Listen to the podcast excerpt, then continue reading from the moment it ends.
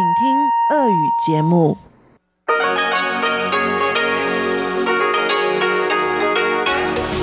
эфире Международное радио Тайваня. Здравствуйте, дорогие друзья! Вы слушаете Международное радио Тайваня, в студии у микрофона Чечена Куулар. Позвольте сначала поздравить вас всех с Днем России. Я надеюсь, что сегодня выходной день в России, у наших слушателей хорошее настроение, а если нет, то мы поможем вам его создать. В ближайшее время на волнах МРТ вы услышите выпуск главных новостей и тематические передачи. Передачу «Азия в современном мире» с Андреем Солодовым, передачу «Экскурсия на Формозу» с Марией Ли и передачу «Ностальгия» с Алили У. Оставайтесь с нами.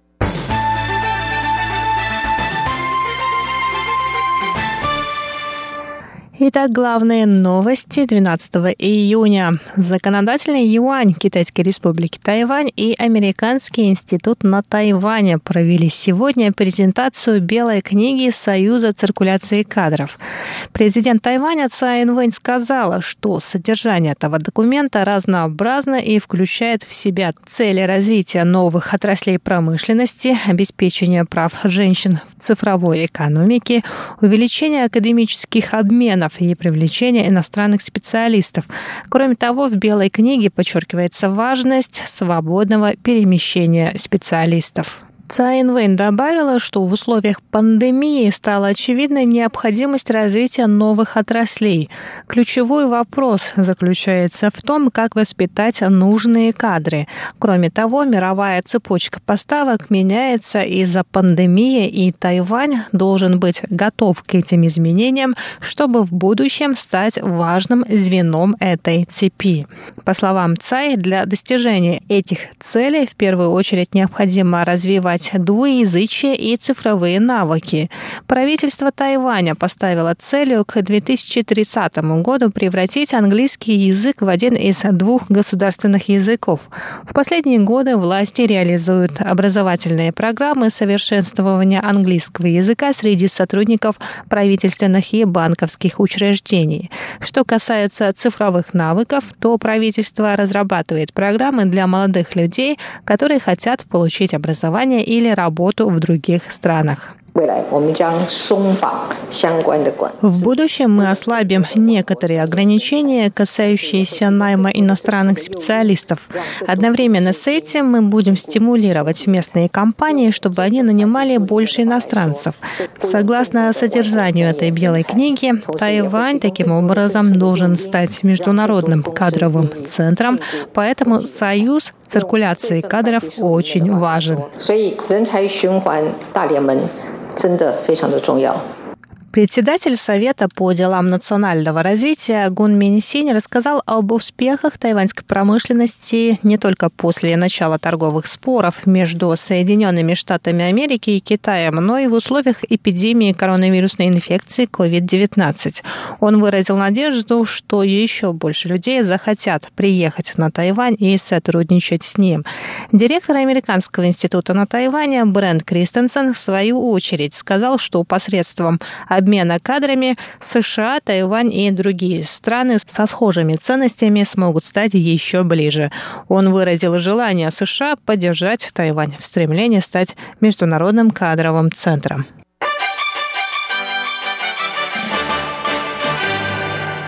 Пресс-секретарь Совета по делам материкового Китая Чуй Чжэнь заявил сегодня, двенадцатого июня, что авторитарная власть Коммунистической партии Китая дестабилизирует Гонконг. По его словам, Тайвань, как бастион демократии в Азии, всеми силами поддержит гонконгцев в их стремлении к свободе, демократии и общим ценностям. Чуй рассказал, что после передачи Гонконга Китаю в тысяча девятьсот девяносто седьмом году китайские власти обещали отдать управление городом в руки гонконгцев, высокую степень свободы, а также неизменность этих принципов в течение пятидесяти лет. По его словам, корень всех разногласий между Китаем и Гонконгом кроется в авторитарной сущности Коммунистической партии Китая. Кроме того, Коммунистическая партия Китая не только не отказалась от закона об экстрадиции, но и приняла новый закон о государственной безопасности в Гонконге, который представляет серьезную угрозу автономии этого особого административного района. Чуй подчеркнул, что законы должны защищать народ, а не ограничивать его свободу. Новый закон о госбезопасности вызовет еще большую общественную нестабильность, несущую долгосрочную долгосрочные негативные последствия для города, который является международным финансовым центром.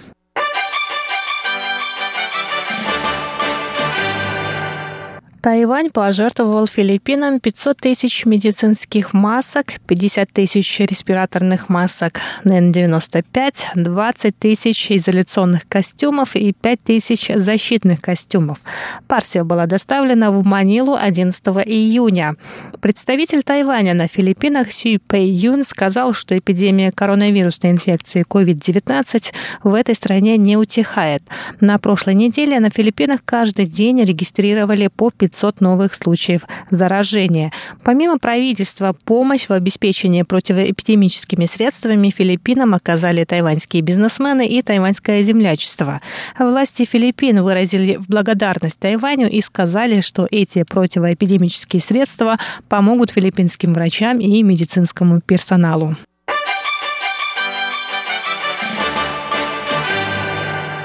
Совет по делам внешней торговли сообщил двенадцатого июня об отмене в этом году международной компьютерной выставки Computex. Она должна была пройти в июне, однако из-за пандемии коронавирусной инфекции ковид девятнадцать ее перенесли на конец сентября. Впоследствии выставку решили в этом году не проводить. Однако выставочные мероприятия пройдут в режиме онлайн. В частности, двадцать девятого июня пройдут презентации тайваньских компаний в рамках мероприятия InnoVex онлайн-демо. Начиная с двадцать восьмого сентября на сайте Совета по делам внешней торговли пройдет онлайн-выставка Computex. В будущем году выставка Computex пройдет с первого по пятое июня, а часть выставки InnoVex, посвященная инновациям, пройдет со второго по четвёртое июня две тысячи двадцать первого года. Дорогие друзья, это были главные новости двенадцатого июня. Далее вы услышите передачи «Азия в современном мире», «Экскурсия на Формозу» и «Ностальгия». Ну а я, Чечена Куулар, на этом с вами прощаюсь. Желаю вам хороших выходных и хорошего же настроения. Еще раз поздравляю вас с Днем России. До скорых встреч на волнах МРТ.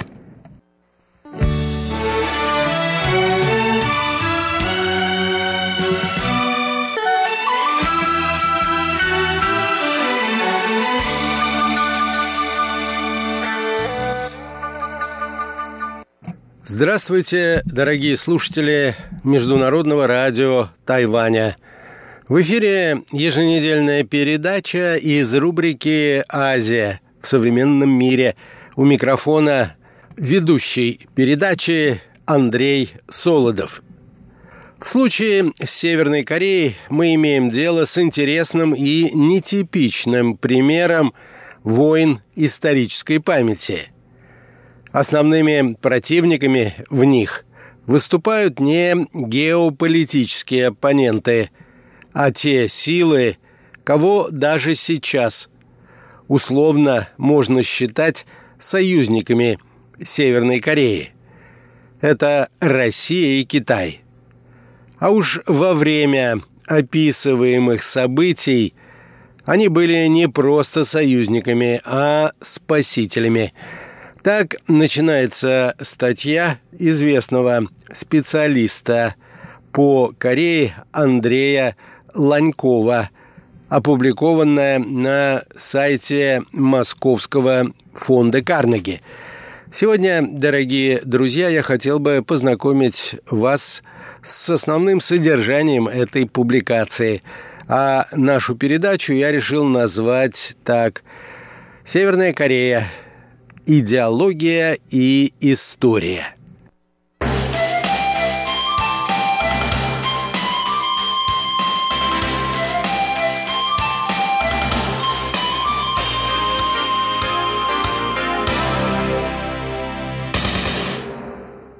С точки зрения руководства Северной Кореи, пишет автор статьи, реальная история их страны во времена Второй мировой войны выглядит совершенно неправильно. В тысяча девятьсот тридцатом — тысяча девятьсот пятьдесят третьем годах сами корейцы, в том числе те, кто стоял у истоков северокорейской государственности, почти не влияли на судьбы Родины. Все решали иностранцы – японцы, русские, китайцы, которые отводили корейцам в лучшем случае роль второстепенных партнеров. Понятно, что такая реальная история не нравится корейским властям придержащим, поэтому ее активно переписывают. При этом переписывают в условиях абсолютного государственного контроля над доступом к источникам и литературе, что создает в Северной Корее уникальные возможности для исторических фальсификаций. В результате северокорейские книги по истории первой половины двадцатого века превратились во что-то вроде фэнтези.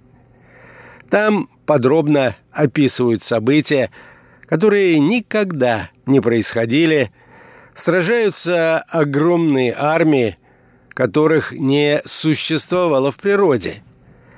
Реальные творцы истории, наоборот, отодвинуты на второй и третий план.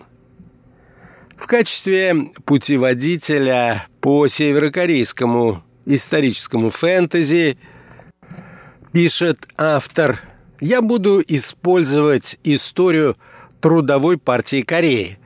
Двухтомник, вышедший в две тысячи семнадцатом году в издательстве Трудовой партии Кореи и подготовленный Институтом истории партии при ЦК Трудовой партии Кореи.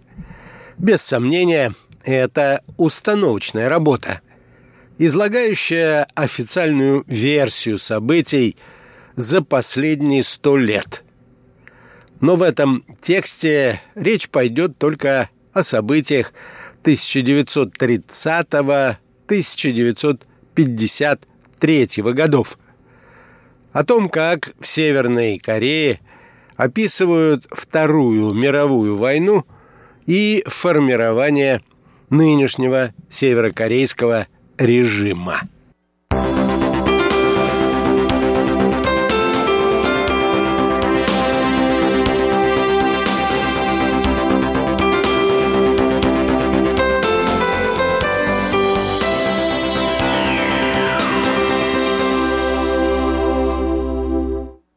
Начнем с того, пишет автор публикации, что тогда произошло в действительности.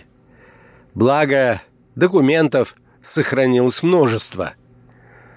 Многолетний лидер Северной Кореи Ким Ир Сен родился в тысяча девятьсот двенадцатом году в семье зажиточного сельского интеллигента-христианина и провел детство в китайской Маньчжурии. В самом начале тысяча девятьсот тридцатых он вступил в созданный китайской компартией партизанский отряд и стал членом ка пэ ка. Как человек храбрый и образованный, он сделал карьеру в китайских коммунистических формированиях и к концу тысяча девятьсот тридцатых был заметным партизанским командиром в Маньчжурии. Разумеется, все описанное выше совершенно не устраивает северокорейских мастеров исторического пиара. Они, в принципе, не могут признать, что основатель Трудовой партии Кореи состоял в иностранной компартии.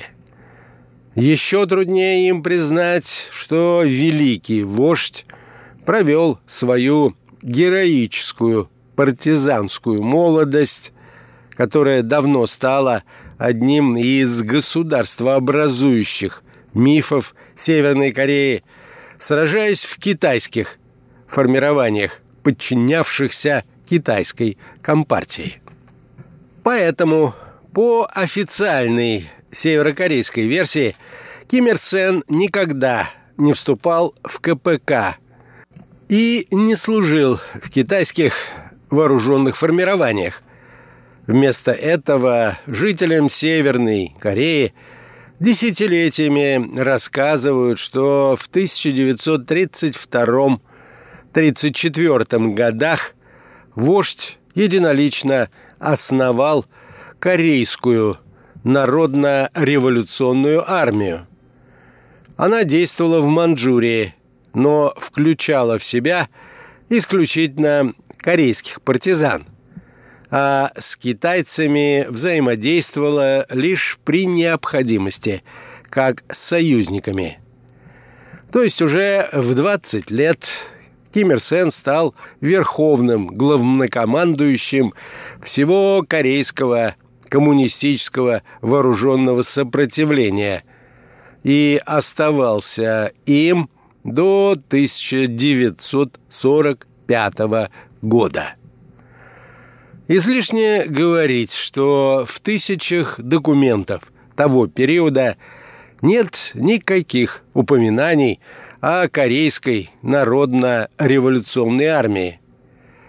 Зато есть множество упоминаний о молодом и смелом младшем командире, этническом корейце, который служил в частях китайских коммунистов и со временем взял себе псевдоним Ким Ир Сен. К концу тысяча девятьсот тридцатых японцам удалось подавить партизанское движение в Маньчжурии. Уцелевшие партизаны, в том числе Ким Ир Сен, ушли на территорию Советского Союза, где после проверки компетентными органами многих направили на службу в Красную армию. Летом тысяча девятьсот сорок второго года из бывших партизан Маньчжурии сформировали восемьдесят восьмую отдельную стрелковую бригаду, располагавшуюся под Хабаровском.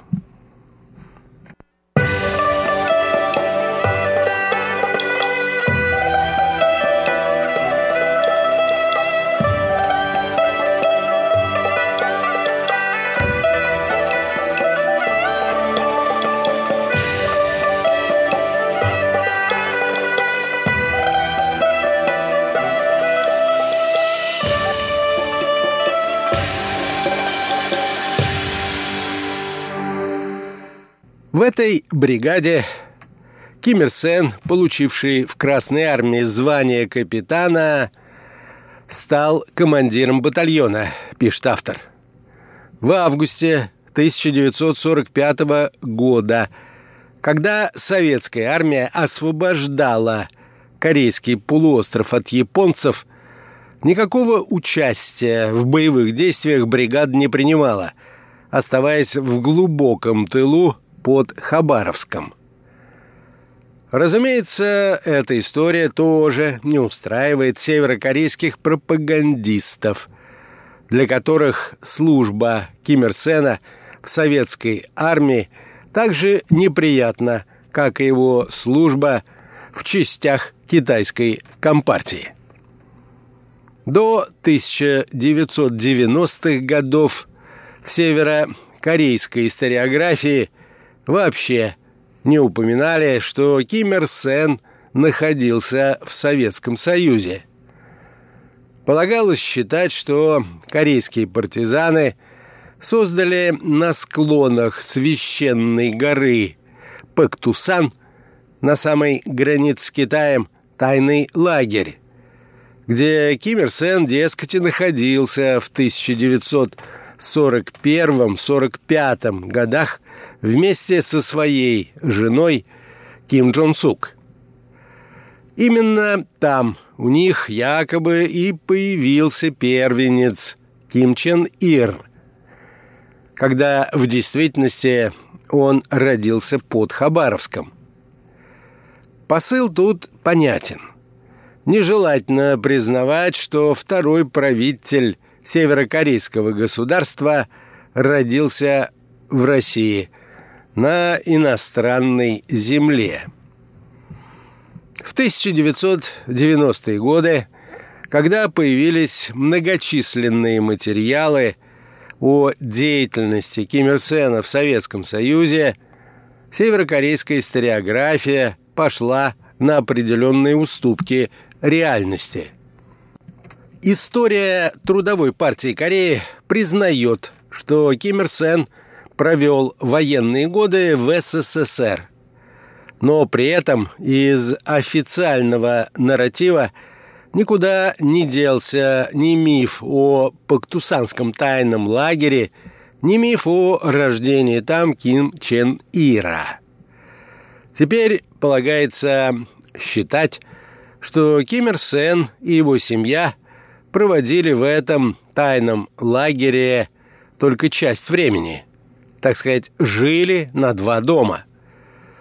Предсказуемо, что советские и китайские документы не оставляют сомнений в том, что никакого тайного лагеря вообще не существовало. В истории ТПК ничего не говорится ни о восемьдесят восьмой бригаде, ни тем более о поступлении Ким Ир Сена на советскую службу.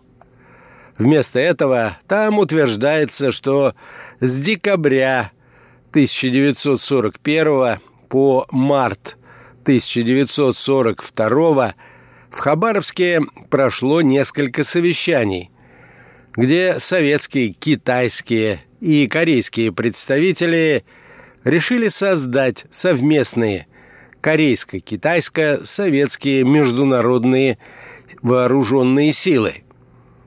Ким Ир Сен стал корейским сокомандующим этих сил. Конечно, в истории ТПК Ким Ир Сен представлен как человек, который инициировал это решение, а китайские и советские участники согласились с его мудрыми предложениями.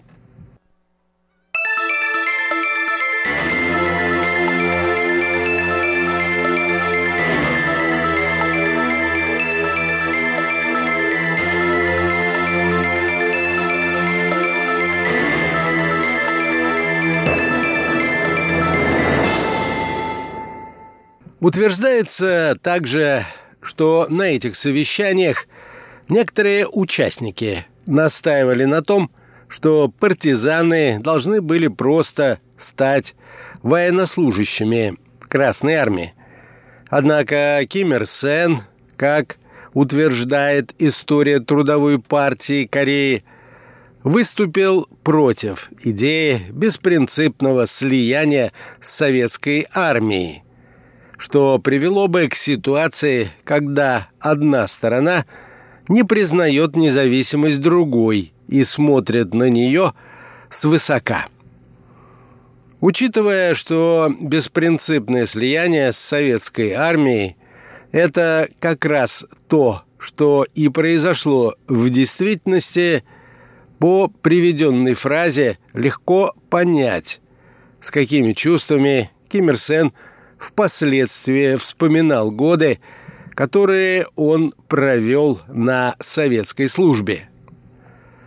История ТПК специально подчеркивает, что в рамках международных объединенных вооруженных сил корейские революционеры укрепляли сотрудничество и солидарность с Советским Союзом и китайскими коммунистами, оберегая в то же время самостоятельность своих действий. Прочтя эту фразу, пишет автор, я безуспешно пытался представить, каким образом мог оберегать свою самостоятельность от командования комбат советской армии Ким Ир Сен. Впрочем, по официальной версии из истории Трудовой партии Кореи, Ким Ир Сен находился в Советском Союзе не в качестве скромного командира неполного батальона в тыловой части, а в качестве одного из трех равноправных командующих объединенными советско-китайско-корейскими вооруженными силами в регионе.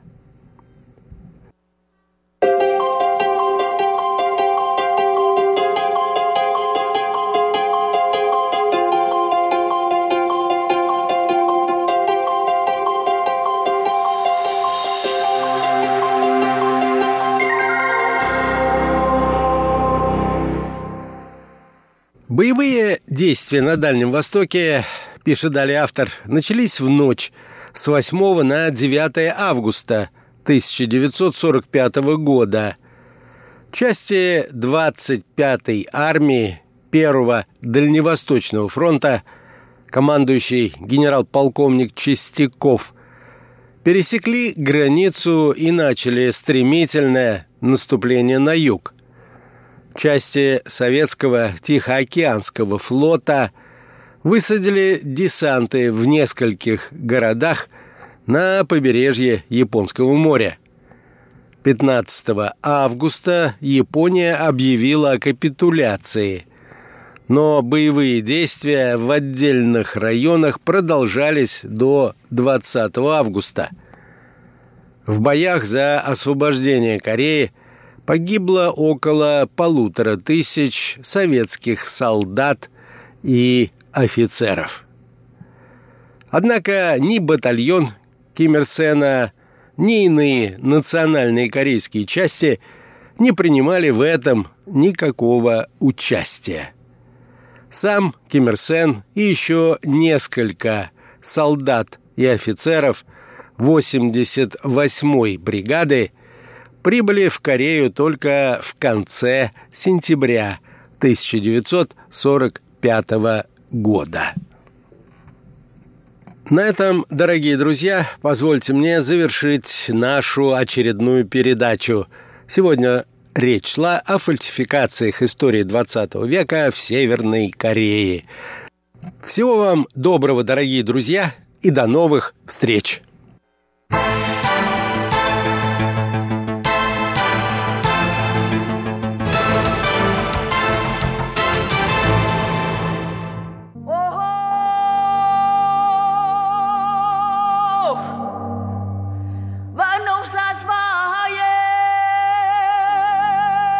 Экскурсия на Формозу. Программу Международного радио Тайваня продолжает рубрика «Экскурсия на Формозу». У микрофона Мария Ли. Дорогие друзья, если вы помните, на прошлой неделе мы начали знакомство с пятой главой книги Валентина Лю «Экскурсия на Формозу. Этнографическое путешествие Павла Ибиса». Напомню, кстати, что книжка эта вышла в издательстве «Весь мир» в прошлом году, и приобрести ее можно по ссылке в описании к этой передаче на нашем сайте ru точка r t i точка org точка t w. Наши постоянные слушатели, конечно, помнят Валентина Лю, бывшего шеф-редактора русской службы Международного радио Тайваня, а ныне старшего научного сотрудника Института Востоковедения Российской Академии Наук. Итак, пятая глава книги посвящена сравнительному обзору этнологических исследований Павла Ибиса и американского ученого-натуралиста Джозефа Стира. Джозеф Стир окончил Мичиганский университет в тысяча восемьсот семидесятом году, уехал на полтора года в Амазонию для сбора зоологических, ботанических и археологических коллекций, а также материалов по языкам аборигенов. А в тысяча восемьсот семьдесят третьем и тысяча восемьсот семьдесят четвёртом он шесть месяцев провел на Формозе. В сегодняшней передаче мы поговорим о целях и содержании экспедиционной работы двух исследователей.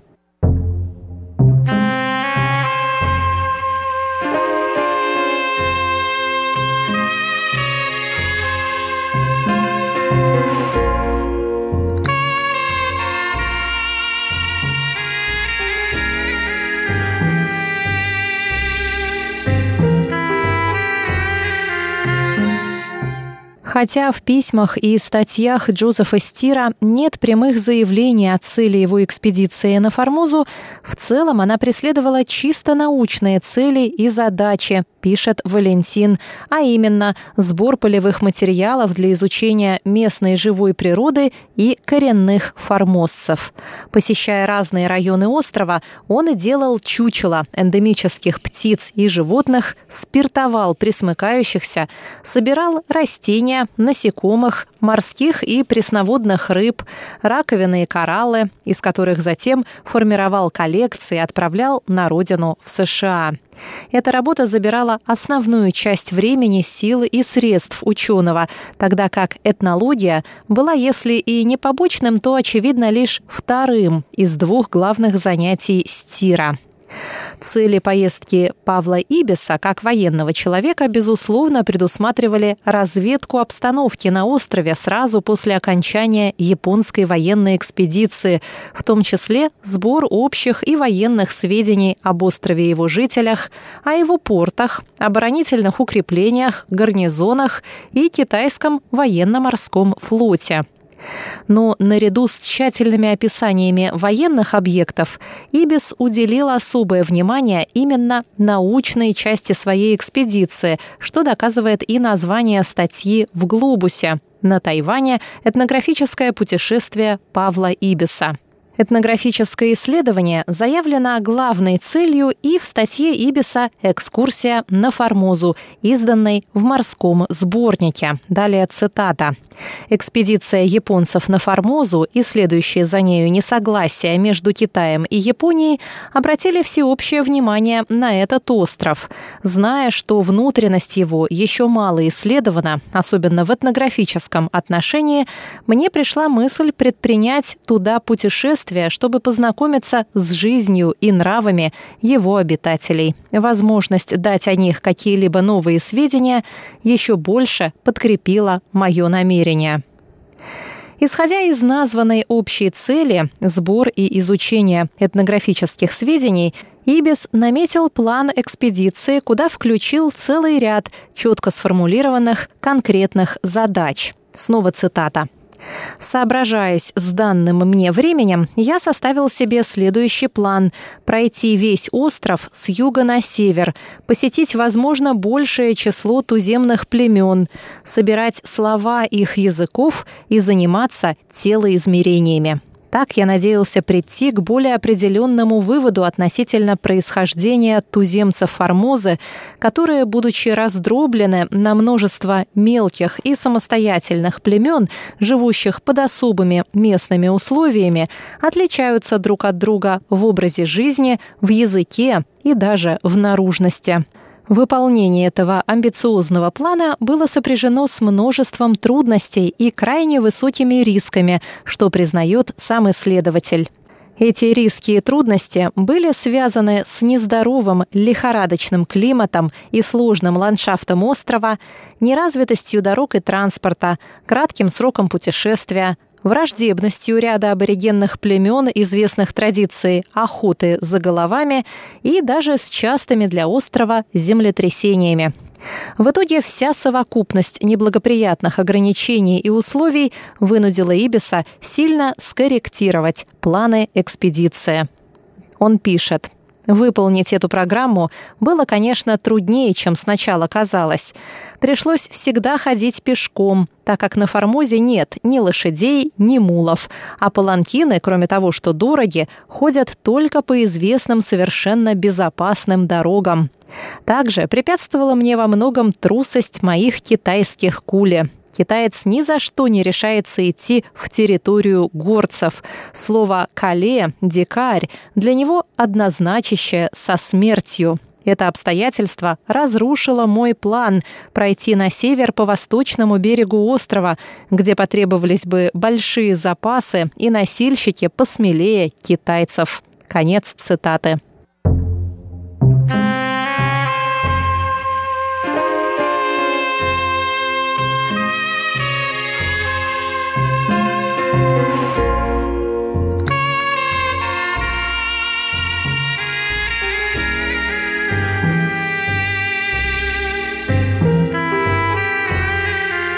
you.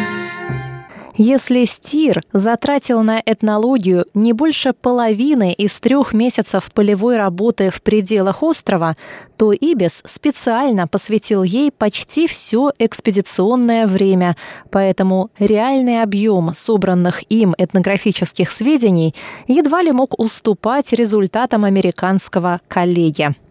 Это утверждение, пишет Валентин, можно проверить путем формального сравнения публикаций Стира и Ибиса о Формозе, а также содержательного сравнения нескольких описаний коренных формозцев, выполненных обоими учеными в одних и тех же местах острова. Важно отметить, что Ибис знал о визите Стира на остров, так как прямо упомянул его в своей статье. Американец Стир, бывший здесь два года тому назад, нашел, говорят, много новых пород, как в растительном, так и в животном мире. Но, судя по оговорке «говорят», эти сведения прапорщик получил устно от информантов на самой Формозе, миссионеров, торговых агентов и таможенника Титушкина. Во всяком случае, статьи Ибиса не выдают его знакомства с публикациями американского ученого.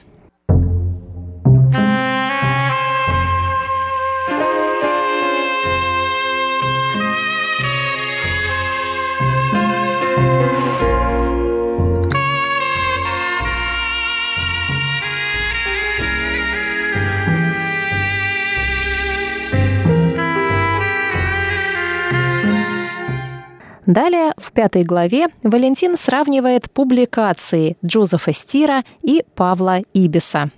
Он указывает, что прижизненные публикации Стира о Формозе включают его письма для мичиганской газеты The Ann Arbor Courier и всего две статьи, изданные в Гонконге и Нью-Йорке. Ибис, в свою очередь, опубликовал в тысяча восемьсот семьдесят шестом — семьдесят седьмом годах две большие статьи о своем этнографическом путешествии на Формозу, первая из которых – шестьдесят девять страниц на русском языке в двух частях, как минимум вдвое превосходит по объему главную статью Стира и как минимум втрое ее текстовую часть. Но подробнее об этом на следующей неделе в рубрике «Экскурсия на Формозу». С вами была Мария Ли. Всего вам доброго.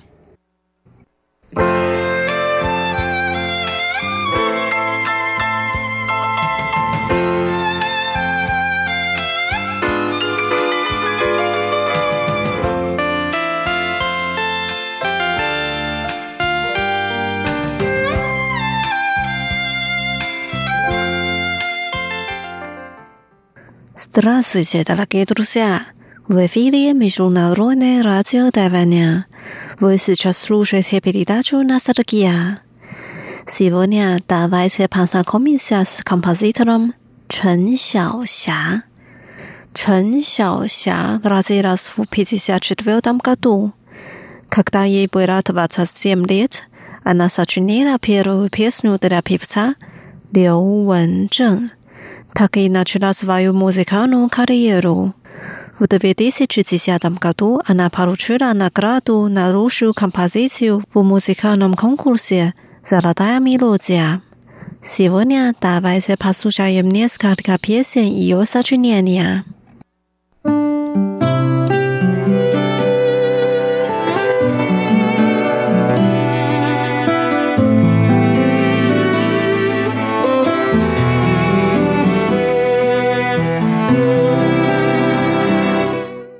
Первая песня «Беззвучный дождь» поет певица Мэн Тинвэй. В песне так поется: «Сильный дождь как будто стучит в душу людей, а я только слышу беззвучный дождь».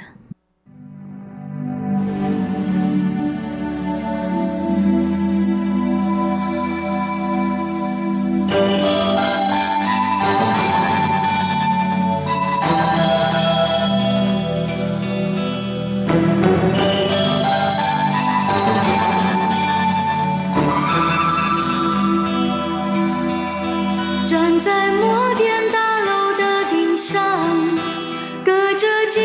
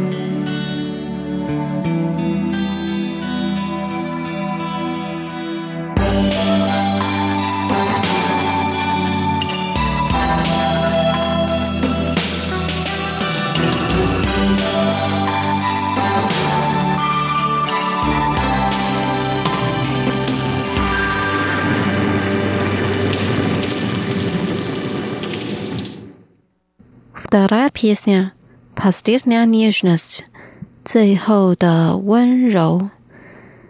Песню поет певец Чан Юхен. Это последняя зима и конец нашей любви. Не надо привязываться к прошлому.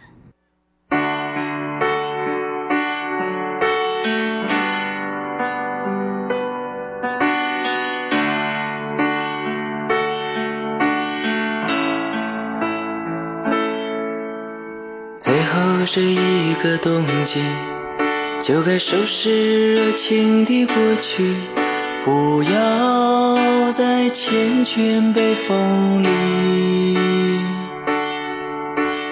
冰冷的双手 也是最后的温柔 啊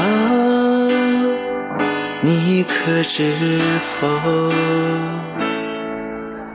最后这一个冬季 就是我们感情的年底 不要再留恋过去 哀怨的双眸 也是最后的温柔 只是我不能再接受 不要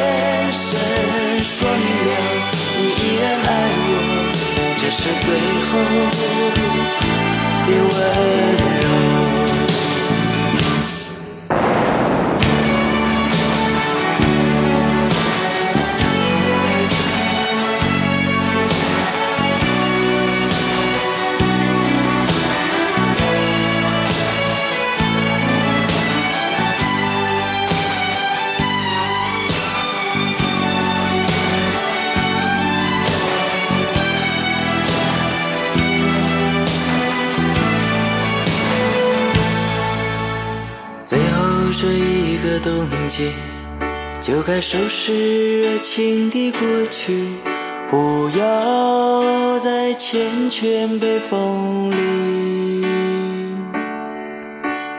冰冷的双手也是最后的温柔啊，你可知否？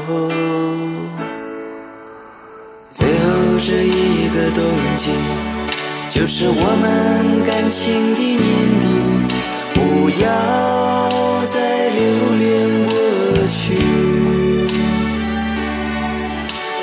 哀怨的双眸也是最后的温柔，只是我不能再接受。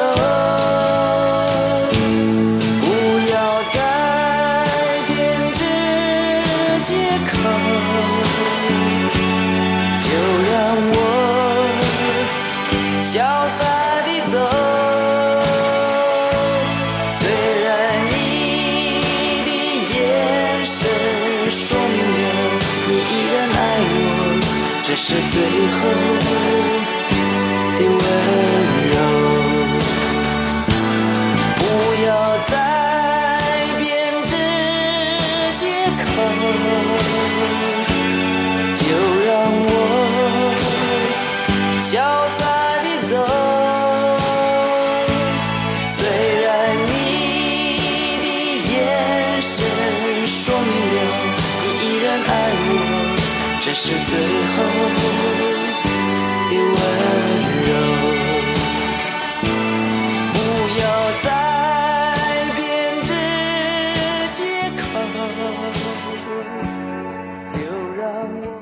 Дальше мы послушаем песню на тайванском языке «Душа мужчины». «Заболанное сим» поет певец Цай Инвэнь.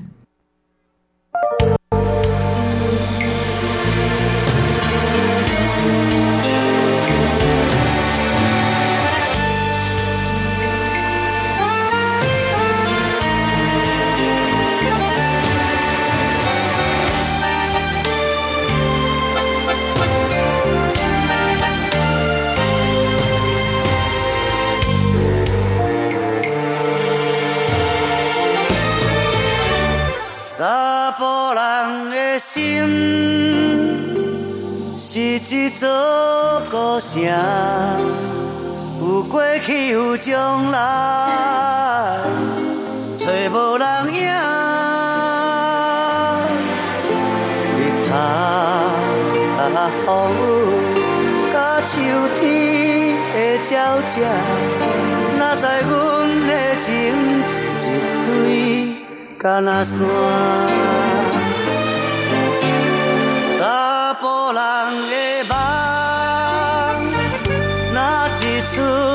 电影有悲剧有希望，无人来看。半年拿烧酒，甲十二月的被单，忍甲脚手麻，烧甲心头焦。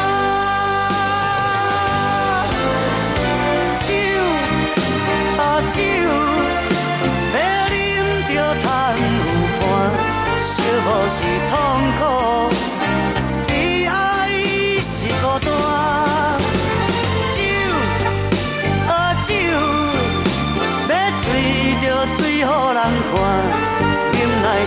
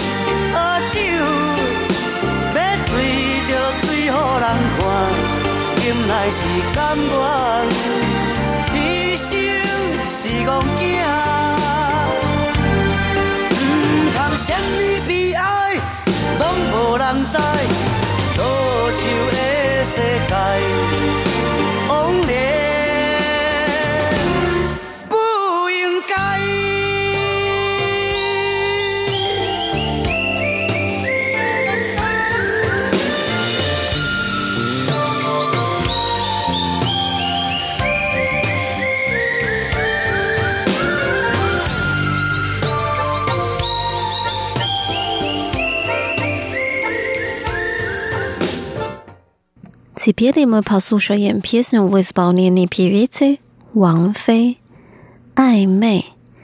Тайная связь.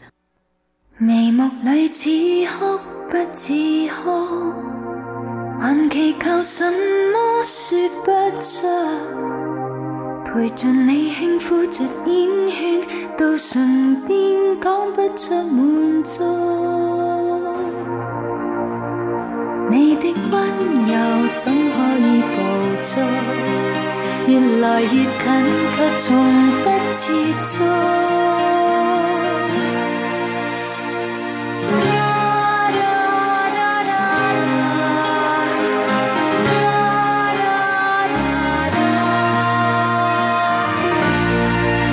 茶蜜有渴望就變酸，